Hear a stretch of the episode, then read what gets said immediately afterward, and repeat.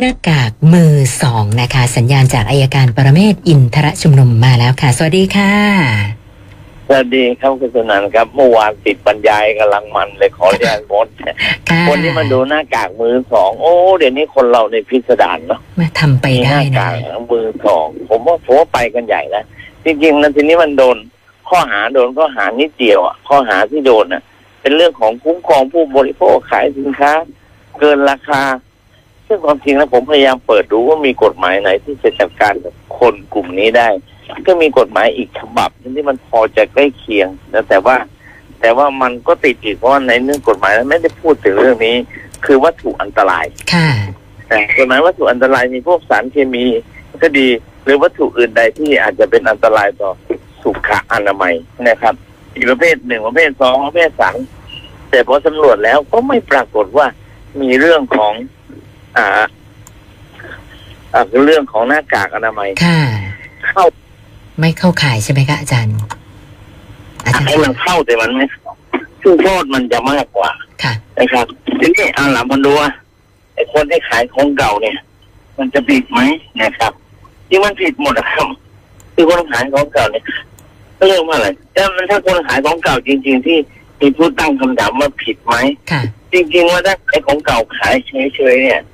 มันควรจะเอาไปทำอะไรคำถามนะค่ะของเก่าเอาไปควรทำอะไร ก็คือควรจะเอาไปทำลายหรือรีไซเคิลทีนี้จะถามว่าผิดโดยตรงไหมไม่ผิด แต่มันน่าจะมีกฎหมายบางฉบับที่เข้าเกี่ยวข้องด้วย เช่นว่ามันอยากสุขภาพอะไรพวกนี้มันน่าจะต้องต้องเดินทางนะครับแต่ว่าทางเนี่ยที่ดำเนินการได้ก็คือใช้มาตรการทางการปกครองค่ะอาจจะเพิกถอนอนุญาตเนื่องจากว่ากระทำการที่เป็นอันตรายต่อสังคมมันมันมันเพิกถอนได้นะครับเพิ กถอนใบอนุญาตได้ห้ามค้าขายทำได้ไม่ได้ทำไม่ได้ แต่ก็คงเป็นแค่คำสั่งทางปกครองแต่คำสั่งทางอาญาโดยตรงเกี่ยวกับการเอามาขายต่อเนี่ยมันก็คงจะหาว่าผิดมันก็ยาก เพราะว่าซื้อของเก่ามาก็ขายต่ออยู่แล้วค่ะแต่การที่นำมาซักรีดแล้วมันยังไม่ผิดอะไรเนี่ยซักรีดก็ยังไม่ผิดแต่อีตอนเอาไปขายนี่สิเขาไปตั้งพระราชตามพระราชบัญญัติคุ้มครองผู้บริโภคไม่ติดราคา อันนั้นหมายความว่าทางราชการเจ้าที่เล่นงานได้ก็แค่นั้นเองนะครับค่ะว่าน่าจะต้องมีมาตรการทางปกครองตักเพิ่มถอนใบอนุญาตเนี่ยเพราะการคนจะค้าของเก่าได้ต้องขออนุญาตใบอนุญาตปีละหมื่นนะครับก็ต้องอาจจะต้องขึ้นมันชื่อคือวันเนี้ยหลายหลายๆครั้งคุณธนาเราเห็นว่า มาตรการทางกฎหมายเนี่ยสู้มาตรการทางสังคมไม่ได้จริงค่ะนะครับ ก็ฝากไว้คนที่ทำงานทำมาหากินอย่างเงี้ยอย่าทำเลยนะครับ อย่าทำเลย ก็คงได้แค่นั้นแหละครับ ขอร้องกันเฉยๆว่าเห็นแก่ประโยชน์สาธารณะเถอะครับผมค่ะเชิญคำถามนะครับวันนี้เพราะฉะนั้นคำถามแรกจากคุณยินดีเรื่องเรื่องคนเก็บของเก่าว่าจะถูกดำเนินคดีไหมก็ได้คำตอบเรียบร้อยแล้วนะคะครับผมท่านต่อไปคุณบุญลือค่ะ อาจารย์บอกว่า ลูกสาวคบกับผู้ชายคนหนึ่ง ปรากฏว่าอ่า พี่ของผู้ชายคนนั้นเนี่ยพี่แฟนเนี่ยก็มาขอให้ค้ำประกันการซื้อรถให้เขานะคะก็แหมแฟนกันก็ก็เซ็นให้เขาไป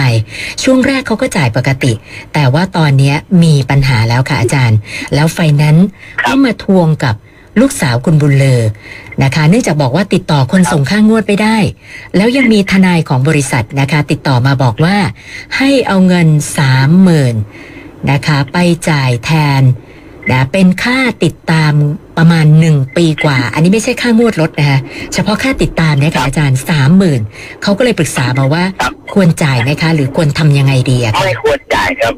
ไม่ควรจ่ายอยากได้ให้ไปฟ้องเอาพวกนี้มันจริงๆเลย ค่ะนะครับมันไม่ใช่หรอกค่าทวงถามอะไรต้องเป็นหมื่นนะครับถ้าคุณทวงเขาไม่ได้ครั้งสองครั้งทำไมคุณไม่ฟ้องร้องค่ะนี่คือปัญหาครับ ไม่ใช่ว่าทวงเพื่อจะเอาค่าทวงถามไม่ใช่ ไม่ใช่ผิดแล้วครับ ถ้าไปถึงศาลศาลอาจจะให้ไม่กี่ตังค์หรอกครับก็ปล่อยให้เขาทวงไปอันที่หนึ่งนะครับ อันที่สองเนี่ยอยากจะเสนอได้ว่า เนี่ยเราก็พูดกันทุกครั้งเลยไอ้ไอ้ไอ้ผ่อนแล้วไม่ค้ำประกันเนี่ย อยากให้เลิกตรงเนี้ยนะครับที่ขนาดคนรู้จักกันนะคุ้นเคยกันด้วยนะสนิทกันด้วยนะ แล้วก็เกิดปัญหาเพราะฉะนั้นค่าตัวถามไม่จ่ายครับ ค่ะค่ะท่านต่อไปคุณเนียรนาถนะคะ อันนี้ก็เป็นปัญหาของคนในโลกโซเชียลนะคะ คือเขาบอกว่าเพื่อนที่ทำงานเนี่ย โหลดแอปไลน์เอาไว้ในคอมที่ทำงาน ซึ่งมันเป็นคอมสาธารณะนะแล้วคอมตัวเนี้ยครับทุกคนก็สามารถเข้าถึงได้ ปรากฏว่ามีการแจ้งเตือนในไลน์ในขณะที่คุณเนรนาถกำลังทำงานอยู่ ก็เลยคลิกเข้าไปอ่าน ปรากฏว่าไปเห็นเนื้อหาในแชท เพื่อนที่ทำงานเนี่ย นินทาว่าร้ายเรานะก็เลยถ่ายรูปเอาไว้เป็นหลักฐานนะแล้วก็นำเอาไอ้รูปที่ถ่ายไว้เนี่ยนะคะ ไปถามเพื่อนที่ทำงานนะคะ ว่าเธอนินทาฉันทำไมยังไงก็ไปคุยกันปรากฏว่าเพื่อนที่ทำงานบอกว่า จะแจ้งความดำเนินการกับเราในฐานะ ผิดพรบคอมพิวเตอร์ก็เลยสงสัยว่าลักษณะแบบนี้เราผิดจริงเหรอคะอาจารย์เปล่าครับไม่ได้ผิดครับ เราเราไปถามเขาคือนี่คือการป้องกันตนเองนะครับ ค่ะ เราไม่ได้โฆษณาเราถ่ายออกมาเพื่อถามเนี่ยที่จริงอะเขาเขาเฉยชัยมากกว่าค่ะ ดำเนินคดีกับเราไม่ได้หรอกครับ ค่ะ ค่ะ แล้วก็ท่านต่อไปคุณกีรตินะคะ สอบถามความคิดเห็นอาจารย์ค่ะว่า อาจารย์มองม็อบของคนรุ่นใหม่ ที่เป็นนักเรียนนิสิตนักศึกษาในช่วงเวลานี้ยังไงบ้างนะคะ คืออย่างนี้ครับผมผมคิดว่าอย่างนี้นะการกระบวนการพัฒนาประชาธิปไตยเนี่ยรัฐธรรมนูญเนี่ยกำหนดไปแล้วว่าทุกคนมีสิทธิแสดงความคิดเห็นนะครับ การที่เขาแสดงความคิดเห็นในความที่เขาไม่พอใจในบางเรื่องเนี่ยในทางรัฐศาสตร์รือรัฐประศาสนศาสตร์เขาเรียกว่าเป็นทางออกเป็น exit ให้ประชาชนได้ระบายนะครับเรามองในแง่แง่ดีว่า ถ้าถ้าเราอยู่ในสังคมด้วยกัน มีคนไม่พอใจแล้วแสดงออกอย่างนั้น มันไม่ใช่เป็นตำหนิครับ ไม่ใช่เป็นตำหนิผมเห็นผมเห็นหลายแห่งเขาบอกใส่ชุดดำเมื่อมีคนไปตำหนิใส่ชุดดำแสดงว่าญาติเขาเสียไม่ใช่นะครับ ไม่ใช่ อย่าไปดูถูกดูแคลนอย่าไปใส่ร้ายขนาดนั้น เพราะว่าฟังดูแล้วก็เราจะหาทางแก้ไขยังไงนั่นคือประชาธิปไตยครับ ไม่ใช่ก็ไปด่าไปตำหนิเรื่องการชุมนุมในสถานศึกษาเนี่ยผมว่าดีกว่าให้เขาออกมาข้างนอก อยู่ในสถานศึกษาไม่ผิดกฎหมาย เย็นก็กลับบ้านโรงเรียนก็ปิด ก็ให้เขาแสดงออกบ้างนั่นคือทางออกของคนที่อึดอัดกับบางเรื่องกตอึดอัดกับสารรัฐธรรมนูญอึดอัดกับรัฐบาล คนที่เป็นกกตสารรัฐธรรมนูญรัฐบาลก็รับฟัง ประชาธิปไตยคือการรับฟังซึ่งกันและกันเขามีเหตุผลที่จะอึดอัดไหมถ้ามีเหตุผลที่จะอึดอัดก็หาทางแก้ไข ถ้าไม่มีเหตุผลนะครับ ถ้าไม่มีเหตุผลก็เฉยเสีย แค่นั้นนะครับ ผมว่านี่คือสังคมประชาธิปไตยครับ ค่ะ ท่านต่อไปคุณยานพัฒน์นะนี่ก็ส่งมาทาง SMS นะคะบอกว่างบดูงานต่างประเทศของสวเนี่ย เขาคิดเฉลี่ยแล้วตกลงว่าคนละประมาณสองแสน นะแต่ก่อนหน้านี้เหตุการณ์ที่ก็จำไม่ลืมก็คือกกตไปดูงานสิงคโปร์ก่อนเลือกตั้งสักสองสามวันนะใช้งบโดยเฉลี่ยไปคนละ2ล้านกว่าบาท ก็เลยสอบถามอาจารย์ว่าครับอะไรกันนี่ทำไมตัวเลขมันต่างกันขนาดนี้ล่ะคะอาจารย์อ๋อเขาดูกันคนละแบบครับดูแบบราชากับดูแบบยาจกนะครับสองล้านกับสองแสจนริงๆแล้วเนี่ยนะ พูดกันตรงๆเลยนะคุณดูงานต่างประเทศไม่ต้องไปดูหรอกครับ วันเนี้ยนะไม่ต้องไปดู เปิดเปิดเด็ดเนี่ยก็เจออมดูโทรทัศน์ช่อง Discovery ก็เจอเจอเอเชียในรายการเอเชียก็เจอเจอหมดนะครับค่ะว่าแต่ละแห่งเขาทำยังไงเนี่ยเขามีการอธิบายกันหมด ความรู้เนี่ย มันไม่ต้องไปหาที่อื่นแล้ว มันดูในเน็ตได้ ดูในภาพยนตร์ได้ ไปดูงานก็ตอนนั้นพุทธนันท์ดูสิเขาไปดูงานมากี่ร้อยคณะ แล้วได้อะไรมาบ้างไหมจริงบ้านค่ะ เมืองดีขึ้นกว่าเก่าไหมมันก็ไม่ดีขึ้นนะผมว่าค่ะมันไม่ดีขึ้นนะครับใช่ไหมนี่คือบางทีเรามองมุมผิดนะอย่างบางทีผมไม่ได้โทษรัฐบาลนะครับ แต่อย่างมองว่า เออเนี่ยแล้วนายก รัฐมนตรีรัฐมนตรีจะสละเงินเดือนเพื่อต่อต้านผมบอกไม่ต้องไปสละหรอกครับทำงานนี่จริงๆเนี่ย แล้วเงินที่ได้จากรายได้สลากกินแบ่งรัฐบาลกำไรเดือนทั้งสองสามร้อยล้านเนี่ย ค่ะ เอามาใช้สิ เอามาใช้เพื่อประโยชน์สาธารณะดีกว่า เอาไปสนับสนุนหน่วยงานใดหน่วยงานหนึ่งทำเพื่อเอาหน้าคือเราต้องมองมองให้ครบทุกมิติอยากให้เป็นอย่างนั้นมากกว่าดูงานเนี่ยผมเห็นด้วย เลิกไปเถอะเลิกไปเลยจบไปเลยไม่ต้องไปดูแล้วค่ะที่ไหนมันก็เหมือนกันวันนี้นะครับ ค่ะ คุณกมลชนกนะคะบอกว่า ครอบครัวมีอาคารให้ผู้อื่นเช่านะคะ ปรากฏว่าผู้เช่าเนี่ย เขาก็เอาไปให้คนอื่นเช่าช่วงต่อนะแต่ผู้เช่าช่วงก่อนหน้านี้ก็ชำระค่างวดตรงตามกำหนดทุกเดือนนะขณะนี้ อ๋อเดี๋ยวนะคือผู้เช่าช่วงเนี่ยชำระตรงทุกเดือน แต่ผู้เช่าที่เช่าไปจากครอบครัวเนี่ยค่ะชำระไม่ตรงเวลาค่ะอาจารย์บางทีก็ติดหลายเดือนนะคะ เข้าใจว่าผู้เช่าเมื่อปล่อยทรัพย์สินให้เช่าต่อแล้วเนี่ย ก็คงจะมีส่วนต่างที่เป็นกำไร แต่พอเขาได้แล้วเขาชำระไม่ตรงเวลาแบบนี้เราเดือดร้อน เราทำอะไรได้บ้างล่ะคะอาจารย์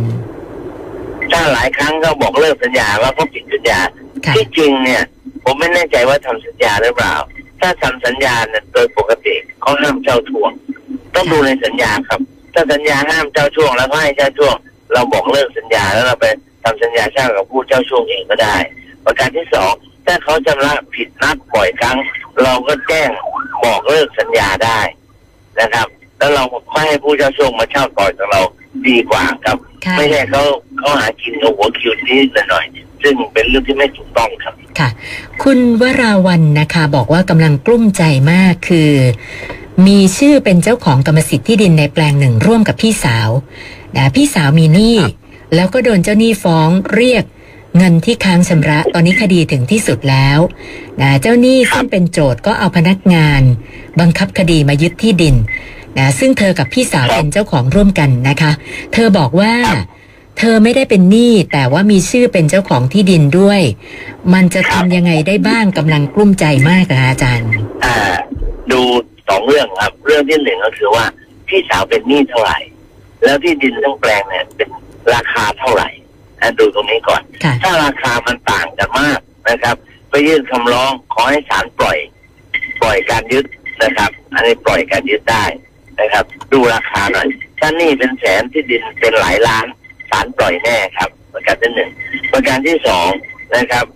มันก็มีอีกทางหนึ่งนะฮะถ้าเราสามารถชำระหนี้แทนพี่สาวได้เขาก็ถอนการยึด แล้วพี่สาวมาเป็นหนี้เรา ก็ลองหาทางดูนะครับ แล้วหลังจากนั้นแล้วเนี่ย ถ้าราคาที่ดินถ้าราคาที่ดินในส่วนของพี่สาวเท่ากับหนี้เราก็จ่ายไปแล้วเราซื้อที่ดินเลยโอนเป็นของเราคนเดียว น่าจะง่ายกว่าครับค่ะอย่าเพิ่งไปตกใจต้องหาวิธีแก้ปัญหาครับผมค่ะ คุณประชิดชัยอยู่กับภรรยามาได้ประมาณเกือบ 20 ปี โดยที่ไม่ได้จดทะเบียนสมรสนะคะ ตอนนี้กำลังจะไปจดทะเบียนสมรส เพราะว่าจะกู้เงินซื้อบ้าน แต่ปัญหาก็คืออย่างนี้ค่ะอาจารย์เขาบอกว่า ก่อนหน้านี้เนี่ยเขาเป็นหนี้บัตรเครดิตจำนวนหนึ่งแล้วไม่ได้ใช้นะคะ ทีนี้ถ้าไปจดทะเบียนสมรส แล้วเกิดตัวเองเสียชีวิตเขาสงสัยว่าไอ้ตรงหนี้สินที่เป็นหนี้บัตรเครดิตที่เขาไม่ได้ใช้เนี่ยนะเป็นก่อนครับจดทะเบียนสมรสภรรยาจะต้องรับผิดชอบใช้แทนไหมคะ ไม่ต้องครับไม่เกี่ยวกับหนี้สินก่อนการสมรสไม่เกี่ยวกับการสมรสครับจค่ะดทะเบียนแล้วก็ต้องเริ่มต้นส ต start up ตั้งแต่วันที่จดครับก่อนหน้านั้นไม่เกี่ยวกันครับ ค่ะ คุณยาดาสามีนะโดนฟ้องร้องดำเนินคดีข้อหาช่อโกงช่อโกงนะคะ ทีนี้ช่อโกงสามีครัเนี่ยบรับราชการค่ะอาจารย์ แล้วเธอบอกว่าตอนนี้ครับอยู่ในขั้นตอนของศาลยังไม่ได้มีการตัดสิน แต่อยากจะทราบว่าครับถ้าศาลตัดสินว่าสามีผิดจริงนะในข้อหาช่อโกงเนี่ยนะคะ ถึงขั้นต้องออกจากราชการเลยไหมคะ เออ ถ้าถึงโทษต้องโทษถึงจำคุกโทษถึงที่สุดนะครับ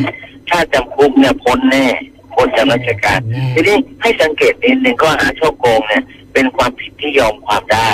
นะครับเราลองเจรจากับฝ่ายโจทย์ดูได้ไหมฝ่ายผู้เสียหายได้ไหมจะตกลงผ่อนผันผ่อนชำระกันอย่างไร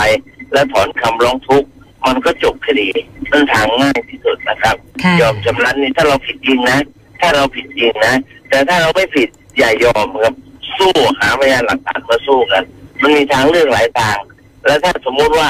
แพ้คดีก็ต้องอุทธรณ์ฎีกาเท่าที่สามารถทำได้เพื่อซื้อระยะเวลา และสมมุติถ้าเราแพ้ศาลชั้นต้นพอขึ้นศาลอุทธรณ์ก็ยังจะถอนคำเจรจาถอนคำร้องทุกข์ได้ แต่อย่างว่าล่ะครับ ถ้าศาลชั้นต้นแพ้แล้วเนี่ย พอไปขึ้นศาลอุทธรณ์เนี่ยไอ้เงินที่เขาจะเราเนี่ยมันจะแพงขึ้นครับ ค่ะ